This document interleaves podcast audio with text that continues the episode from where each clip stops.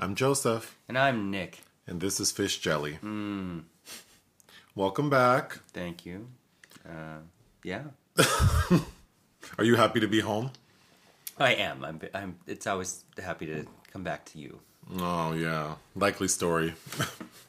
I feel like in the inevitable court battle uh, we'll have years from now, you'll bring up these recordings about how sweet and kind you were. Well, I, uh, I am. I, or like in my murder trial, they'll have a... Oh, boy. Well, no, that's not, not... I mean, I don't know what you're doing out there to somebody else, but it's not going to be me. I'm uh-huh. not about to get hemmed up. So uh, today it's going to be all things Cannes, but I feel like we need to continue with the uh, Drag Race All Star Six saga. Mm. So episode six. Yeah. Uh, yeah, I had to catch I'm up. I'm still having that. a difficult time talking, so excuse me. You are um, eloquent as... ever. But episode six, the challenge was like a play on American Horror Story. Oh yeah, that was that. Okay. Where the remaining queens took characters and made them their own.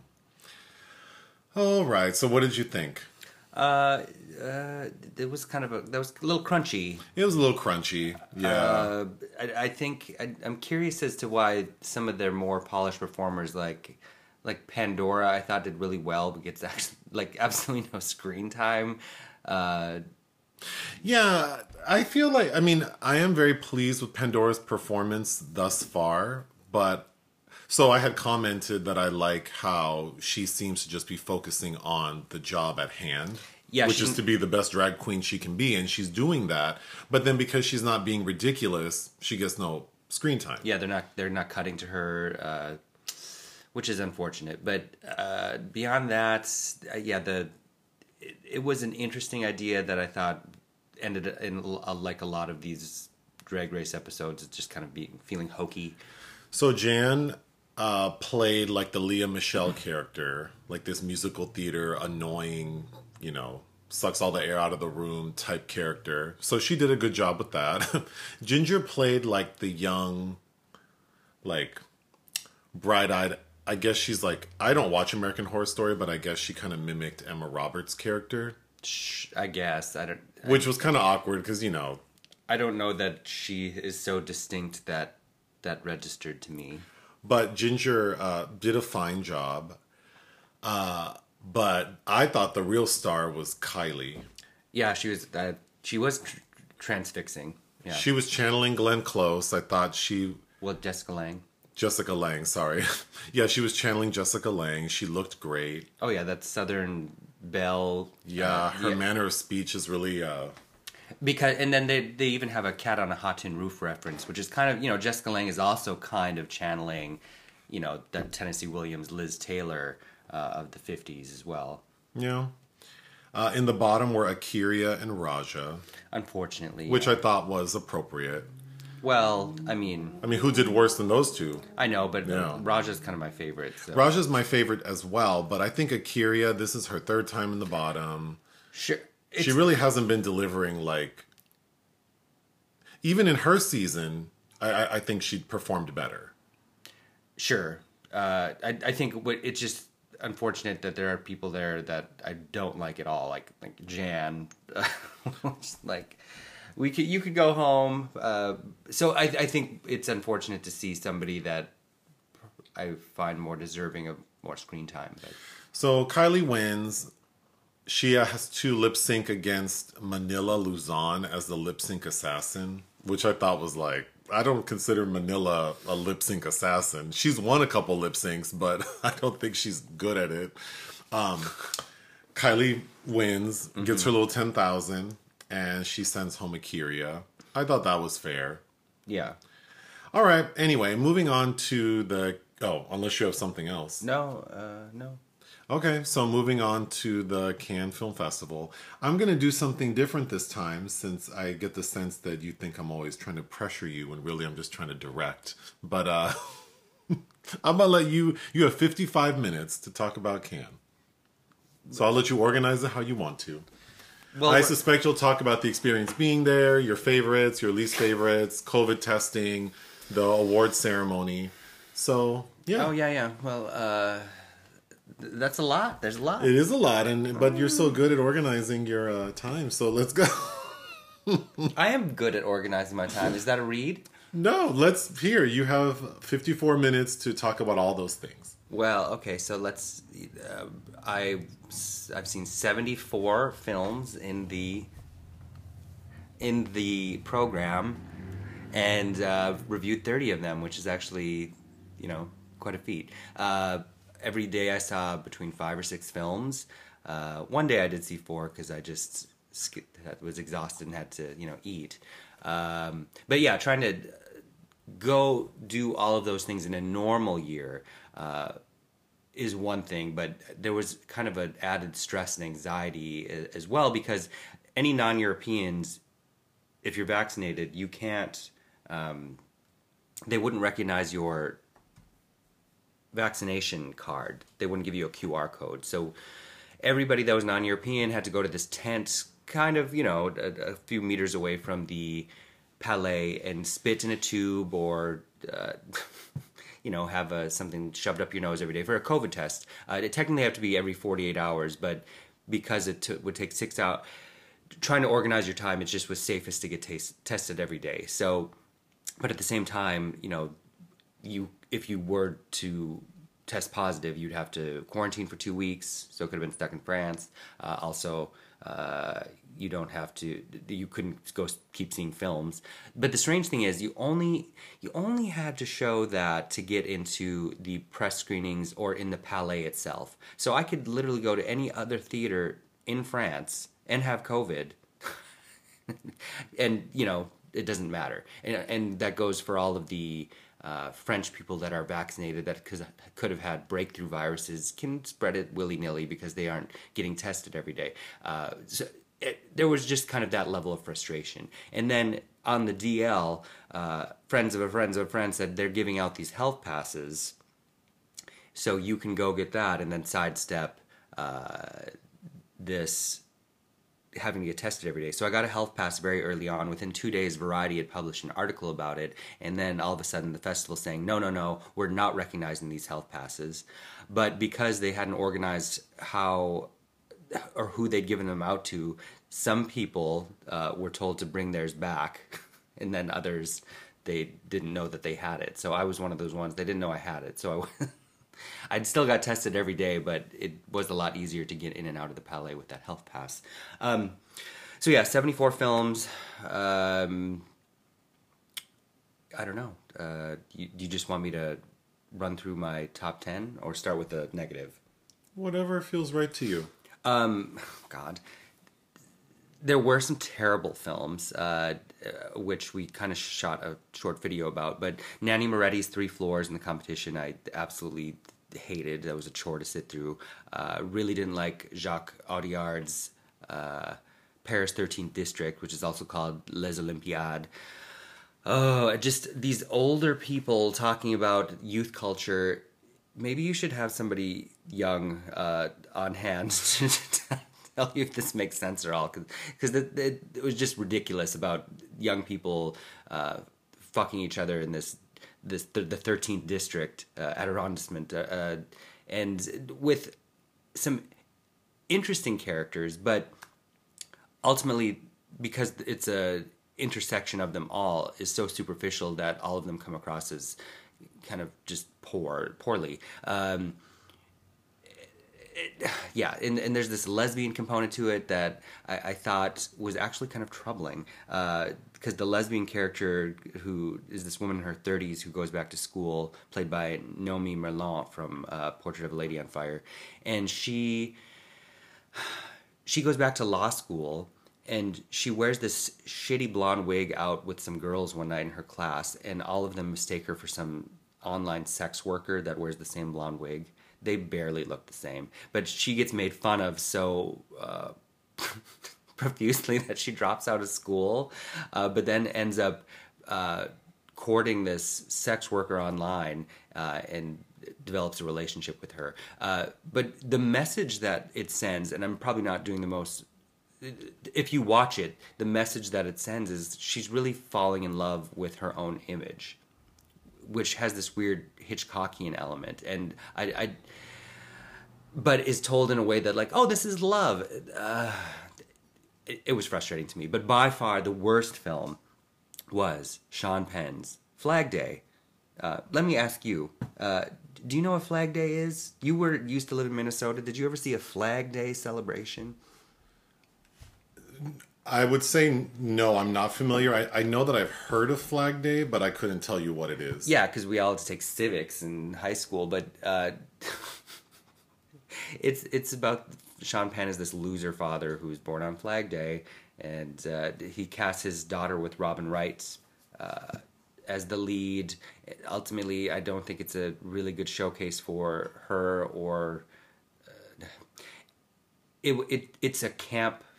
It's a camp delight, let's just say that. But it was fun watching that uh, with uh, a later press screening where people weren't afraid to laugh a lot. Hmm. So, that, and not to focus on the negative, but th- those were three of the films that I really did not like. Uh, like I said, having seen seventy-four films, I saw I saw all of the competition films. Uh, most of the Director's Fortnight, uh, Un Certain Regard, uh, a couple in the Acide, Uh, Critics Week.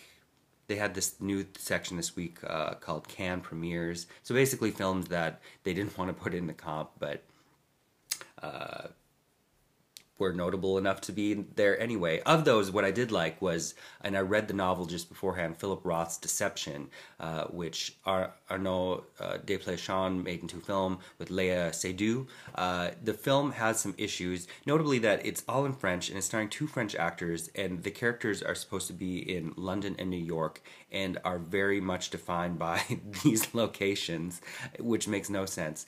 I will say I think Lea Seydoux did a really Uh, great job as that characterization, and I'm not usually a fan of Desplechin per se. I did like Oh Mercy, but it uh, yeah it was just fine. Uh, getting out of the negative, uh, I really didn't like though um, Ari Ful- Ari Folman's Where's Anne Frank, which he's been developing for six years, this animated film about Anne Frank set in modern times, told from the viewpoint of her imaginary friend Kitty, and kind of trying to draw parallels between today's refugee crisis and how uh, refugees are treated with and the Frank family and the, the Holocaust. But which doesn't quite fit. Uh, I see how they tried to get there, but it doesn't quite fit. However, I was closing my eyes in that screening, and there, Karen O and Ben... Uh, oh God, what's his last name from M G M T, uh, composed uh, original songs for Where's Anne Frank. I cannot wait for those to be released. I love Karen O, um, of Yeah Yeah Yeahs, of course, and On Her Own. Uh, the soundtrack for that is phenomenal and moody and melancholic and bittersweet, and I, I've been actually searching for it every day to see if there's any news about when that's coming out. But as for the film itself, I really didn't like it. Um, Okay, so do you just want me to go through, you want me to go through my top ten? If that's what you like? Well, it's always fun. Um, and then we can do the awards? Whatever you want. Oh, well, you know. So you didn't read anything I wrote? No. Okay. Well, a lot of my time is spent watching other things and editing videos and mm-hmm. trying to have my own interests, so no. Well, I don't enjoy reading reviews of films I don't know or have any interest in. Mm-hmm. So I don't generally... I don't know why I would read them. But go ahead. Okay. okay. Um, number ten, uh, A Hero, directed by Asghar Farhadi. Farhadi, sorry, I'm gonna, I just mispronounce everybody's names all the time. Uh, Farhadi, uh, have you seen a Farhadi? No. Uh, probably best known still for A Separation, his twenty eleven film, which is excellent. Won the Golden Bear, uh, won an Oscar. He won a second Oscar for The Salesman in twenty sixteen. Um, I haven't, I, A Hero is definitely his best film since uh, A Separation. Oh, sorry, I thought I had that turned off. Um, but it, he's done a lot of films in France, and he did a film in, in Spain called Everybody Knows. It's kind of terrible. Uh, so this was it, it's a nice return to form. This kind of uh, moral, uh, ethical dilemma that has this uh, extreme ripple effect that plays kind of like a thriller. Uh, really great male lead. Uh, It did tie for the second place Grand Jury Prize. Uh, I had a lot of conversations with people that also really didn't like it, uh, but it is effective and uh, well done for what it is. Uh, at the same time, you know, he's this this director that kind of is good at doing what he does, you know, but that's auteur theory. As opposed to, I really also uh, didn't like the new Wes Anderson, The French Dispatch, which had some love, but I couldn't have been more uh, bored with that. And I was disappointed with myself, thinking maybe I was just cranky, maybe I was just overly tired, but I really think I've over, um, I've, I've grown out of Wes Anderson and really am looking for him to change it up a bit. Uh, That said, there are some nice things in French Dispatch. I just, considering it was held for two years just so it could premiere here, I was quite bored. Um, that was my number ten pick. Okay, number nine. Uh, that doesn't sound like a... Well, I went off on French Dispatch, but A Hero by Farhadi is number ten. Oh, okay. So, um, number nine. I'm trying to go through this as quickly as possible so you, you can uh, not look as bored as you do. Uh...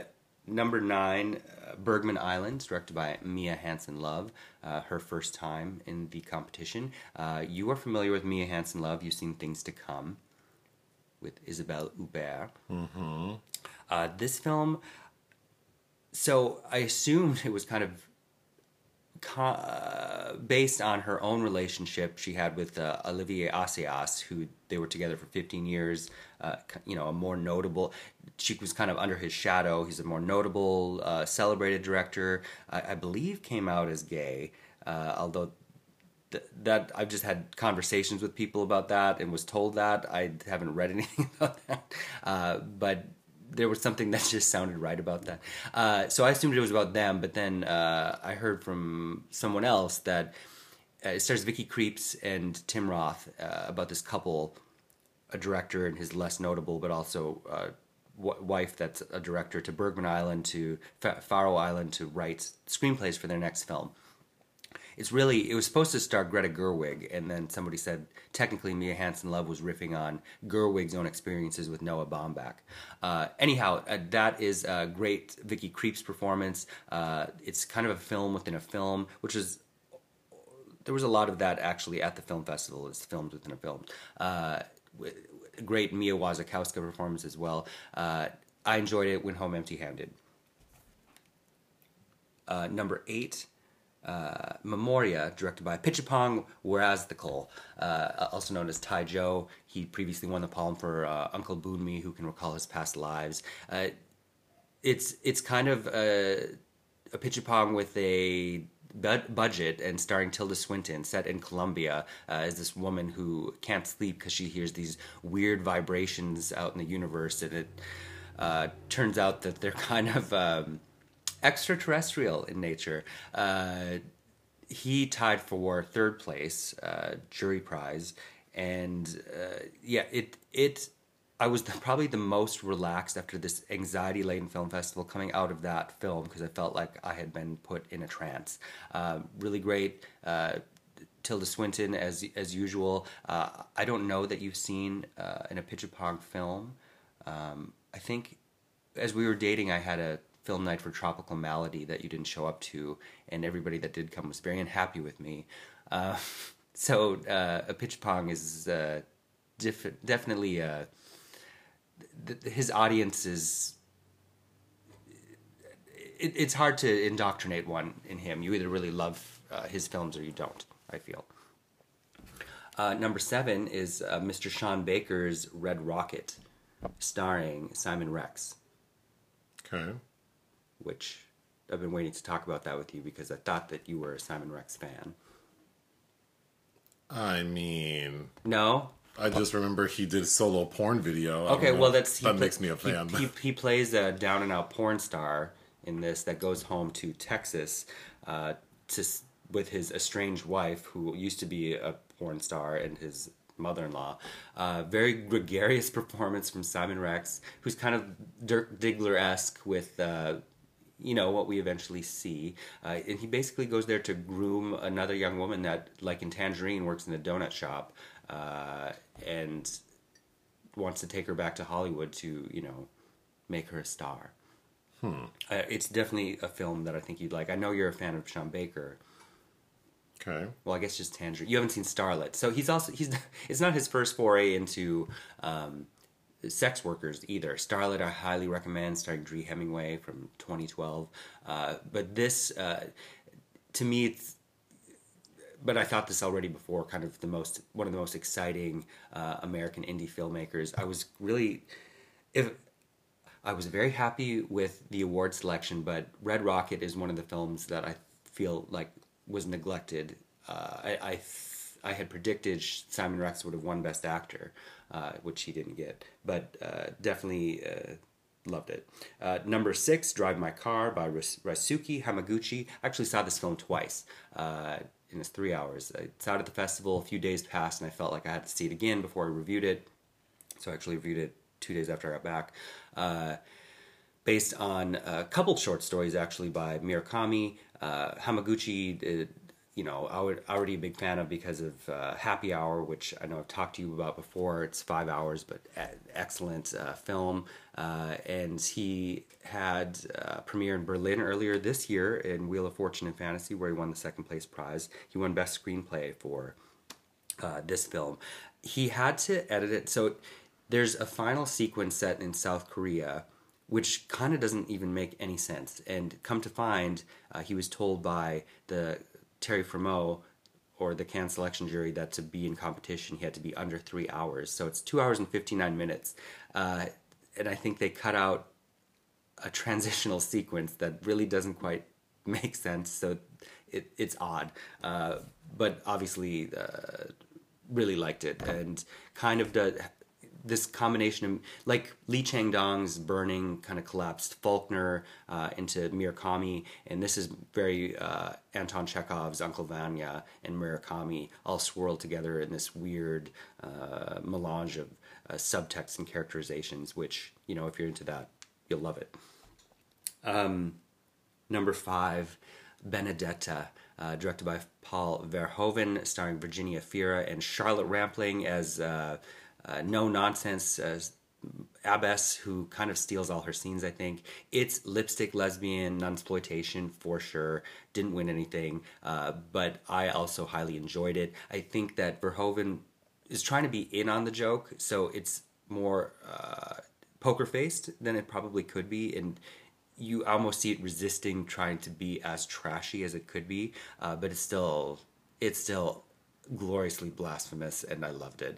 Um, I can't wait for uh, you to see it as well, because I think there's a lot you will like about it. But I was glad that I read the nineteen eighty-six uh, historical book it's based on, uh, just to see the choices that were made about what they left out. Because there was some shit in about Sister Benedetta Carlini in this um, wedding ceremony she had with Jesus that I was really hoping they'd see, but they didn't... they didn't uh, have that in there. Uh, number four uh, was a very difficult film to get through um, and unexpected. Uh, Vortex, directed by Gaspar Noé.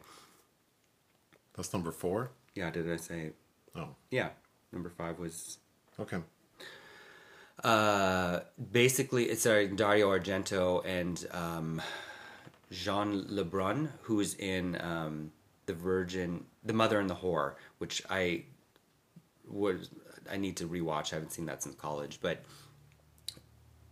anyway, uh, basically this old couple that can't, can no longer take care of themselves and are losing their minds, stuck in this apartment. Uh, and there's two different uh, perspectives, like side by side, watching these people just fall apart. Uh, it's really depressing. Uh, I think in the vein of, it's an even less uh, sentimental version than, not that I would call Haneke sentimental, but than Amour. But, and I don't know why they decide that Noé has to be programmed at fucking midnight, but this is, movie is over two hours. It was, the eleven o'clock screening started an hour late. It was a trial to get through, which is why I didn't review it, because I feel like I need to see it again. Uh, but it's definitely an experience, and definitely unexpected from Gaspar Noé, who uh, was last on hand with Climax and his kind of medium-length film Lux Eterna. Um, number three, The Souvenir Part Two, directed by Joanna Hogg.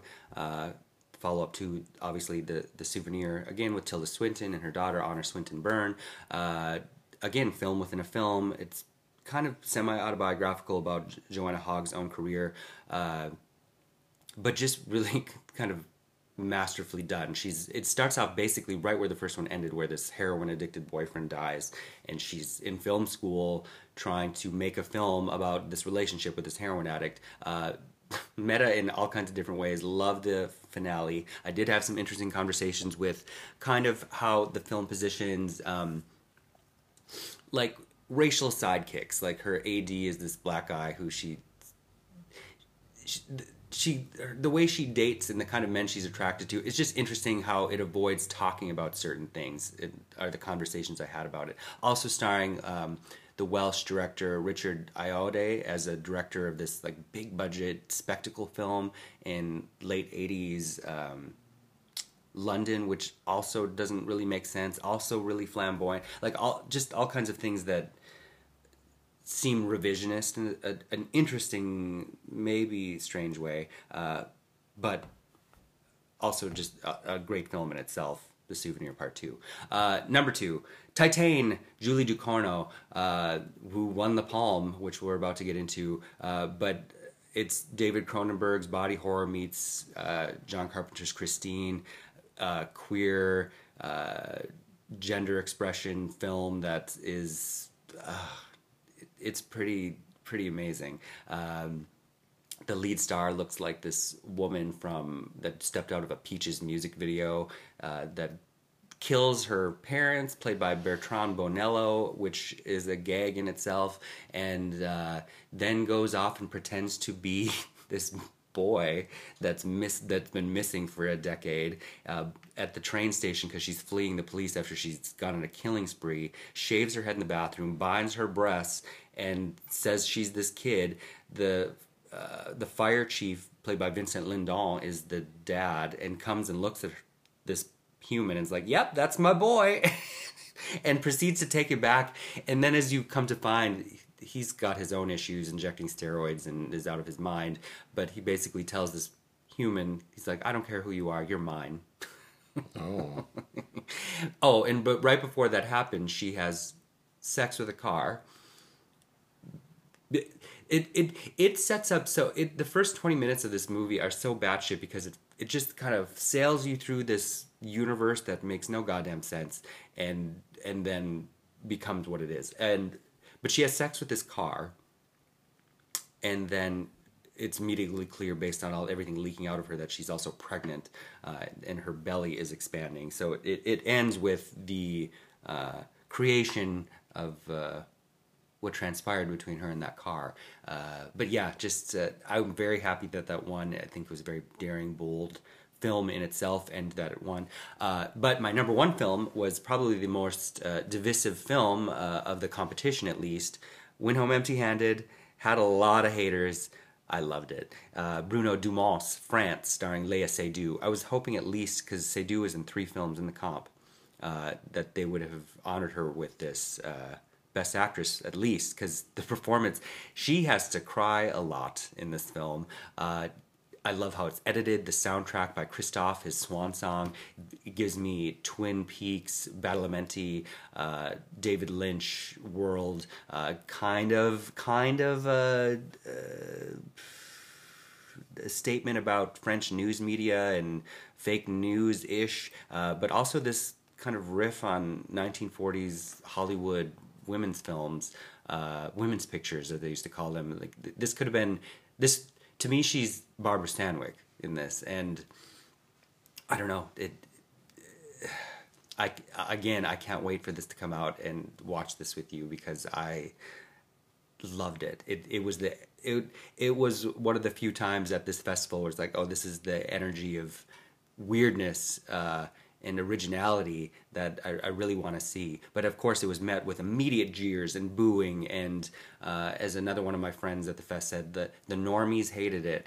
And uh, I, I it also I had a lot of good conversations about it because people just really like to resist feeling weird or like they can't understand what something's about. It's like they immediately need to get it, which this film is working. Uh, every single choice in this film in France is uh, deliberate. Uh, it's it is comedic, but there's also very dark undercurrents, and I think people don't like to be unnerved by something that they can't immediately understand, which is, to me, that's what cinema is. It's not just for the moment. It's this. This is this immortal celluloid that it. Uh, I I just hate the uh, crack shot, immediate reaction, knee jerk reactions to uh, th that are negative. Like clearly, this director Uh, is doing something purposeful. This isn't Sean Penn's Flag Day where it's like, this is a mess. Uh, th th there is something going on here. Like, can you take a minute and think about it rather than just say, I don't get it, it's shit. Uh, anyhow, that's my two cents on that. So that's my top ten. All right. Mm-hmm. What's next? Um, the award ceremony. Okay. Um, so usually I'm on a flight back by then, but this year I was like, I'm going to get early. I'm going to leave after that. So I got to sit and watch that unfold as it's happening. And, you know, really, award ceremonies aren't my thing. I could really care less. So let me first, this is how their organization of this ceremony is supposed to go. There's this lovely host whose one hour opening night I had to sit through before I watched the two and a half hour Annette, which made me very cranky. Um, so she shows up again, and right away I'm like, oh God. Uh, The jury all comes out and they're sitting out in their little uh, places on stage. And she, what's supposed to happen is she asked the jury president, Spike Lee, to tell her what category they're going to introduce first. Then she announces a completely separate guest to come out, uh, give a little speech. That guest turns to the jury. A random jury member stands up to read out who wins whatever award for that category. Person comes up, the stranger at the podium, gives them the award. There's a speech, they take pictures. Totally unnecessary steps in there, so I get it. Like, why do we need Adele Exarchopoulos to come out and give whatever? Uh, so she asked Spike Lee what his first um, award of the night is, and he's got the little card, and he stands up, and he's like, uh, the first award of the night, the, the Palme d'Or winner is Titane. And Tahar Rahim behind him and Melanie Laurent right next to him. Are, like, everybody's just flabbergasted. And the camera does, they show pictures of the audience, but they don't show the Titane team to see how they're, so we don't see their um, immediate reaction to that.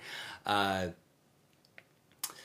and then Spike is stuck, right? Because he's just, everybody is clustered around him, and he and he's stuck. The host is trying to like save face and make jokes. Adele Exarchopoulos comes out there, uh, and he's Spike is stuck. Tahar Rahim comes by to like sit next to him and be in his ear because Spike shouted something like English. Like, you can tell he's just he's he's stuck. Anyway, so they they basically get out that I think the first award was Best Actor. Uh, So, yeah, Adele Exarchopoulos comes out. They announce Best Actor goes to um, Caleb Landry-Jones for uh, Nitram. Nitram. Caleb has to be hoisted up by the director, Justin Kurzel, and I don't know who else, the producers. Looks like he's dying. He looks white as a ghost. He's either... He, he looks mentally ill. He gets up on stage looking like an amphibian and is like, I can't do this. I can't do this. I'm going to throw up. Like, he's doubled over, taking pictures. He looks insane. So that's the first award that officially goes out. Um, God, then then what happened next?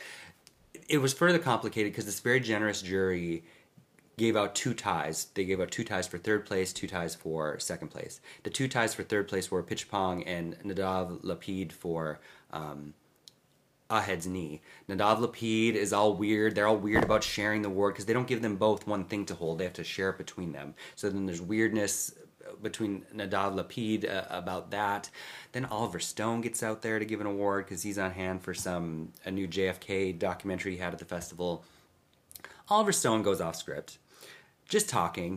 And then he's like, the grand prize has oh, it's always been a prestigious award ever since uh, it's been created. Yeah, dude, it's the second place prize, of course.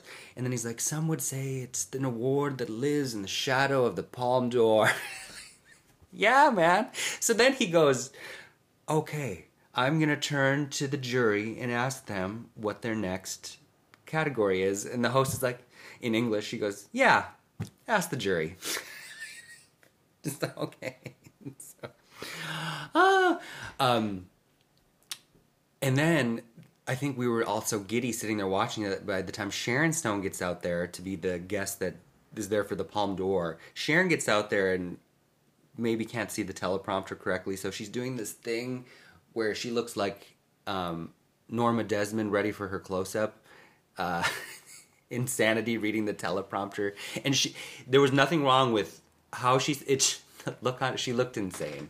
It, it just, it was kind of a beautiful train wreck all the way around. So then, of course, they announced. She gets Spike up there. Spike's next to her, and she's like, are you, are you ready? Are you ready to say the Palme d'Or? Um... And then, uh, yeah, Julie DeCorno comes out and I thought gave a really lovely speech. And she said, you know, tonight's so perfect because of how imperfect it is and uh, just how surreal this has been. Uh, and she made sure to say that all in English, I think. Uh, then she's like, uh, and, and then reversed to French. But yeah, I was very happy. One of the most entertaining moments of the festival was that. And I feel like there, I'm missing some other kind of bits of weirdness that happened, but it was awkward. And I don't know if the festival organizers didn't kind of tell Spike what how this was supposed to go down, or... Yeah. But I felt bad for him because the the jury members around him, like Melanie Laurent, she even said she got up to announce something. She's like, what would we have without a little mess sometimes? You could tell that they were trying to comfort him, but he he was pretty stuck for a minute. Aww. Um, because th- it's not as bad as like the Moonlight fiasco at the Oscars, uh, but it's still pretty like, oh, you just ruined this, uh, the big surprise. It's hard to coordinate any event, you know, any sort of thing where there's a schedule and time constraints and an order that needs to occur, and then oftentimes these things don't have any rehearsal. Right. Yeah. So, you know, it's, and you know, or organizing all of these people to show up at one place at the same time, to that in itself is a miracle. So the fact that it even runs moderately smoothly is impressive, but you know, I think to to have a few missteps doesn't seem oh, it, unreasonable. And the host, I thought, really did a good job of kind of making that work. And he actually messed up again. Spike Lee did at the end. Um, she had to like run over there. She had to run across the stage to kind of like redirect whatever he was about to say again. Because he... I think maybe the... I think the French was just um, throwing him. Well, is that all you have for Cannes? I mean, there's more. I felt I, I felt like you were bored, so I was rushing. Well, it's not that I'm bored. It's just, uh, you know, I didn't experience it. And so the, it's your experience to share with the people, not me. So, oh, well. So, you I have mean, like twenty minutes. I mean... Uh, well, I mean, is there anything else that sticks out to you? Your hopes for the next film festival you attend, if you do attend one, or... Well, yeah. Oh, so, well...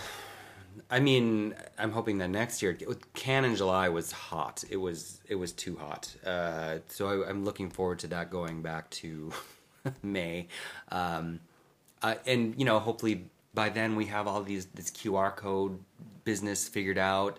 Uh, you know, something's gonna have to happen about these people that don't want to get vaccinated and think think that they can still go out there and uh, I guess walk walk amongst us vampires, because uh, it, it just this mixture is not gonna work uh, because it impinges on everything, because shit keeps getting spread.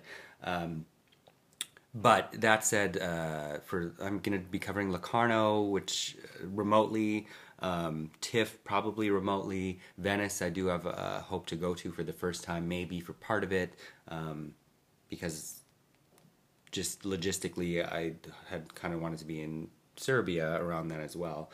Um, I'm trying to think if there, there there was a surprising amount of, I think there were five lesbian films technically in the competition, which I thought was uh, interesting. And for, as for like gay male content, uh, th- there were a couple things in in certain regard, uh, including The Great Freedom, that I did really like, starring Franz Rogowski, who you just saw in Undina, um, playing this uh, artist, Michael, is it Hoffman, uh, who was uh, in Auschwitz. Uh, he was in some concentration camp because uh, he was gay, but then because of paragraph one seventy-five, when after liberation, he was just immediately put off in prison.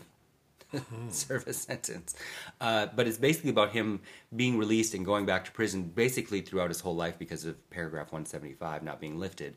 And then he happens, he's in prison and reads um, a news article about how that law has been abolished. So he's released, and he goes to this gay bar called The Great Freedom, where everybody's behaving uh, and treating each other just like they do in prison. Which is what? Kind of like under, like he goes to this under, in, in the bar there's an underground sex area. Uh, just basically the same level of kind of impersonal, you know, sexual gratification. Uh, and then immediately leaves that bar and goes and breaks his storefront window so he can go back to prison. Oh. Because he's been, he's been inside so long. Uh, I think that won a prize out in a certain regard. There was also an interesting uh, Chinese film, Money Boys, um, about male hookers. Uh, it, it gets a little long in the tooth, but it starts out very interesting. It's about these two sex workers that are hired for this orgy, and they fall in love. Um, but the younger, newer one, something happens where he... Uh, he's robbed or something, and the man that does him wrong, the lover goes and tries to beat him up and gets his knees pulverized with a sledgehammer and becomes this uh, eventually a married uh, father of children singing on the street. Uh, anyhow, there were inter- there was it's just interesting that there were so many kind of lesbian films. Oh, and you know what? It's also interesting to see how the Verhoeven film, how the male gaze, I think, in direct uh, comparison to something like Titan, where there are lesbian sex scenes, that just how differently those play uh, from a, a woman versus a, a man filming these two very sexy, like live young women. But um, yeah, I don't know. Like, they're, I feel. Well, any other topics you want to bring up while you have a little time? They don't have to be can related. Um, sorry, I'm just, I feel like I could have gone through every, um, every competition film, but that's probably not, probably not, uh, well, it's hard because you can't, I can't really engage you because you don't have anything to say. Well, you know. Um, well, beyond that, usually we also have time to watch other things, which we really didn't this week, uh, catching up. Uh, because of the rising Delta variant, uh, they aren't allowing guests to physical screening, so you didn't get to see Old or the G I. Joe movie. Um, but uh, we did watch, well, you watched part of Night Falls on Manhattan last night, the Sidney Lumet film from nineteen ninety-six. Yeah. Which wasn't very... It had some interesting elements about p- police brutality and, uh, of course, uh, corruption in the judicial system, uh, but really fizzles out by the end and wastes uh, Lena Olin, uh, which to me is kind of a sacrilege in itself. But we really haven't had time to watch anything else besides, I guess, I had to cram in a bunch of RuPaul's Drag Race when I got back. Mm. Oh. Um, and I, I don't know, you haven't really told me anything you've watched. I don't think I've watched anything. You haven't watched anything? No. I mean, I watched random things on T V, but... Oh. Like, I haven't sat down to watch a movie and fully pay attention. No no scripted television? No. I'm, well, because you, you didn't follow anything about my coverage, the Cannes Film Festival, anything. Well, I'm not interested, so no. Like... So no, I don't. I don't ever do that. It's just a lot. I think it's funny that you assume that I would. I already invest so much time into cinema that I'm not particularly interested in, and then I would invest even more time into even more obscure selections that I don't know anything about. No, it just. I don't. yeah, in general, I think my interest in film, well, uh, it's very rare that I'm excited to see a movie.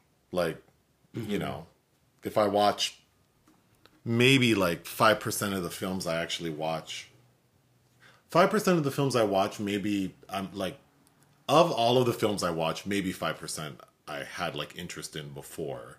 Mm-hmm. Right? So, yeah, it, it's hard for me to get excited about so many, you know, your enthusiasm for cinema far exceeds mine. Sure, but I mean, it's also... And the way you talk about cinema, you know, we all have different learning styles, and my learning style is very different from yours. So the way you explain things to me doesn't connect with my, like, learning style. Mm-hmm. So a lot of what you say to me feels like... You explaining things to me feels like I stood in front of a fire hydrant and someone undid the fire hydrant. And it's just I'm being blasted with so much that mm-hmm. I don't even know. And then you like to relay about directors and writers and actors who you know I don't know. So it's just like, well, it's hard for me to connect with any of that. Mm-hmm. But I think for the purpose of the podcast, it makes sense because I'm certain anyone who'd want to listen to this is very interested in those details. So in that regard, it's very relevant. But to me, it's like, well, you know, certain things pique my interest. Mm-hmm. So you don't often switch your approach when explaining things to me specifically. Mm-hmm. Like I under, like how you just did it makes sense for this, obviously. Sure. But like trying to get me interested in a film is like, well, if I don't know the director or their previous movie or the star, then how does that bear any weight into what I would... So then reading these, you know, you're a very good writer, but it's it's very detailed, very specific. I don't know almost... Like, I wouldn't know most of the references or... So, yeah. Mm-hmm. It, it's almost like reading something and, like... It, it's like my comprehension of Spanish is, you know, like intermediate.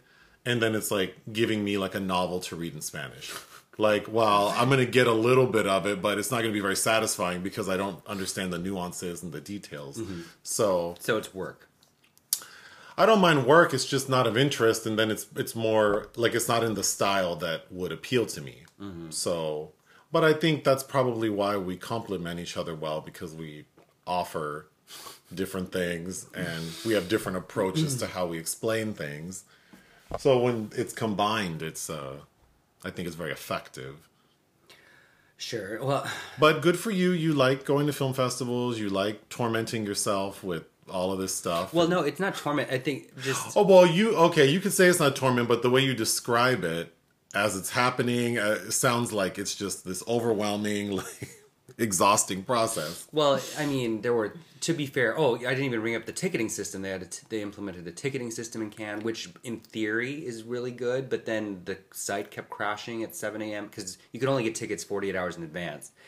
And that's there was reduced press presence there this year, so there was n- essentially there was no problem getting tickets. It's just that when they became available, the site kept crashing because everybody and their mother was trying to get these tickets.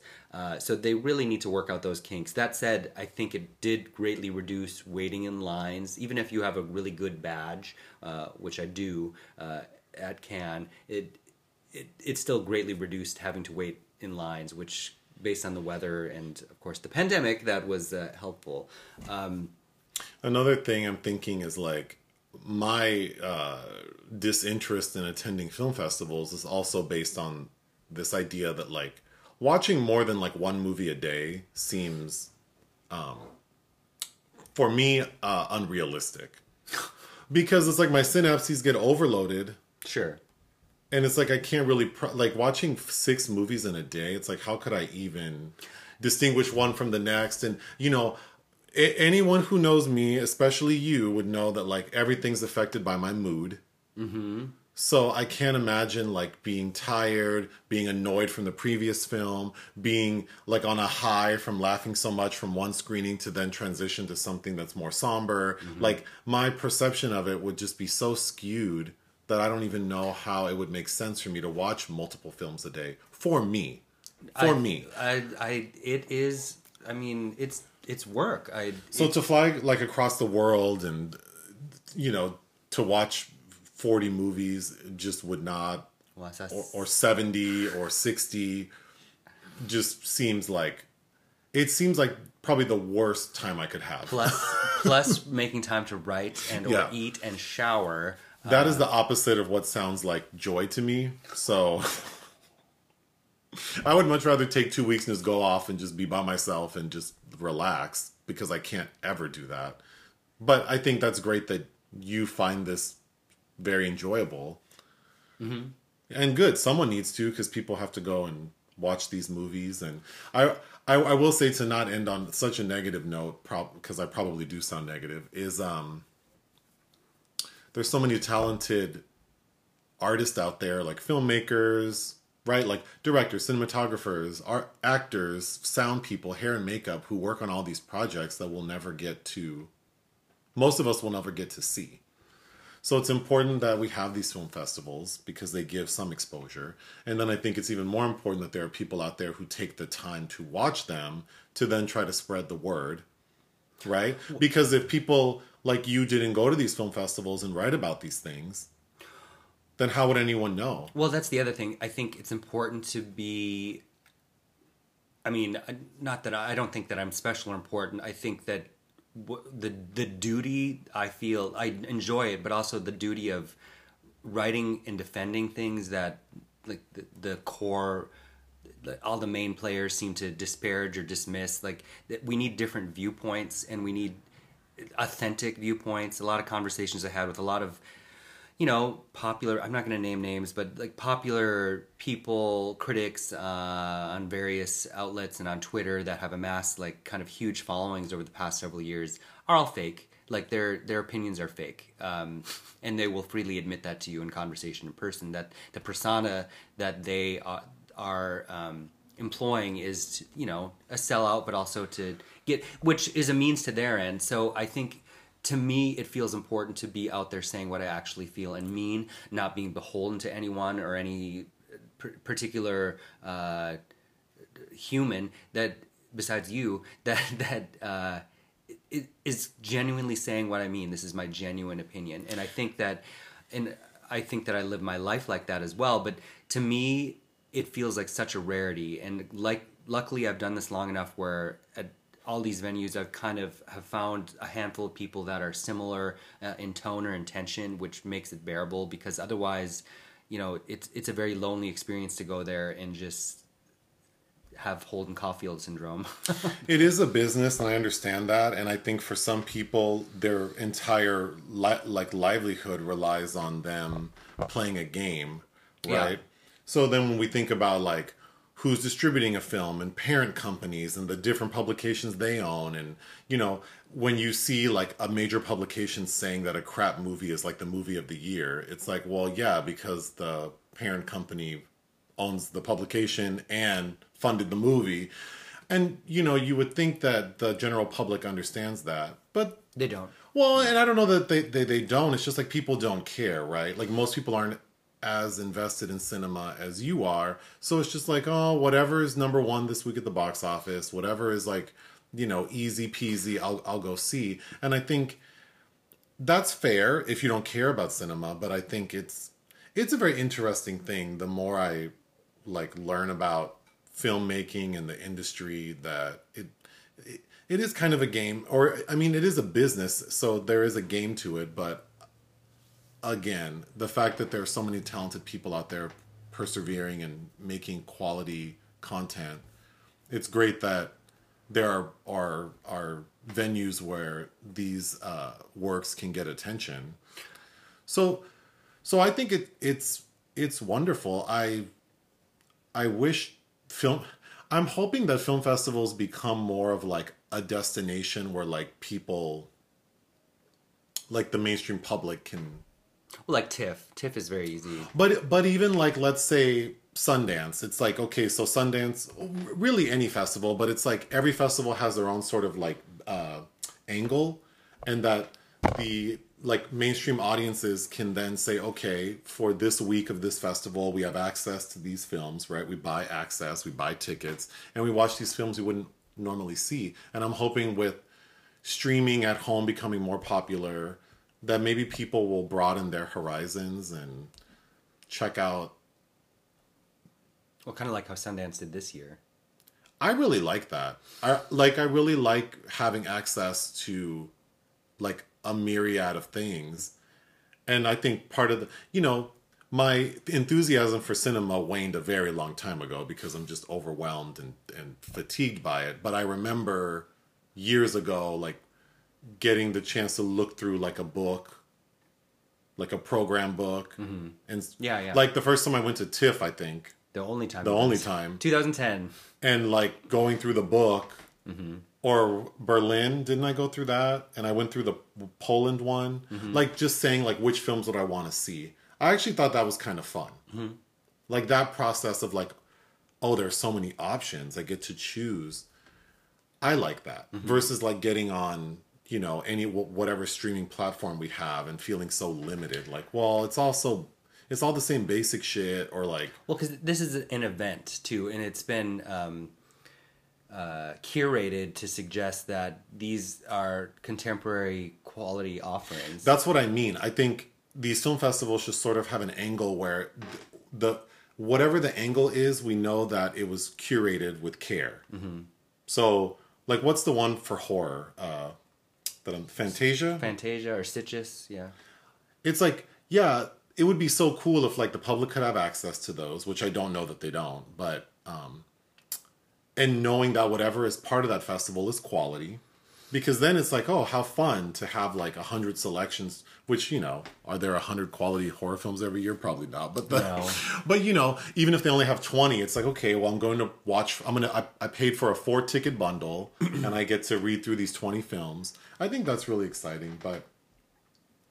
We need to end this. Um, do you have any final words? Oh, I, I was thinking I, we probably should have talked about Lamb with Noomi Rapace, where she has the half lamb, half human baby. But that was that. That was that was a big ticket, a, a, a high profile item that I thought kind of fizzled out, and despite its um, scenario, was very basic. Oh. Um, but I, I think you'll get a kick out of it when we watch it. There's there there are some good visual gags. Okay, well, do you want to say bye? Uh. Yeah, bye. Bye.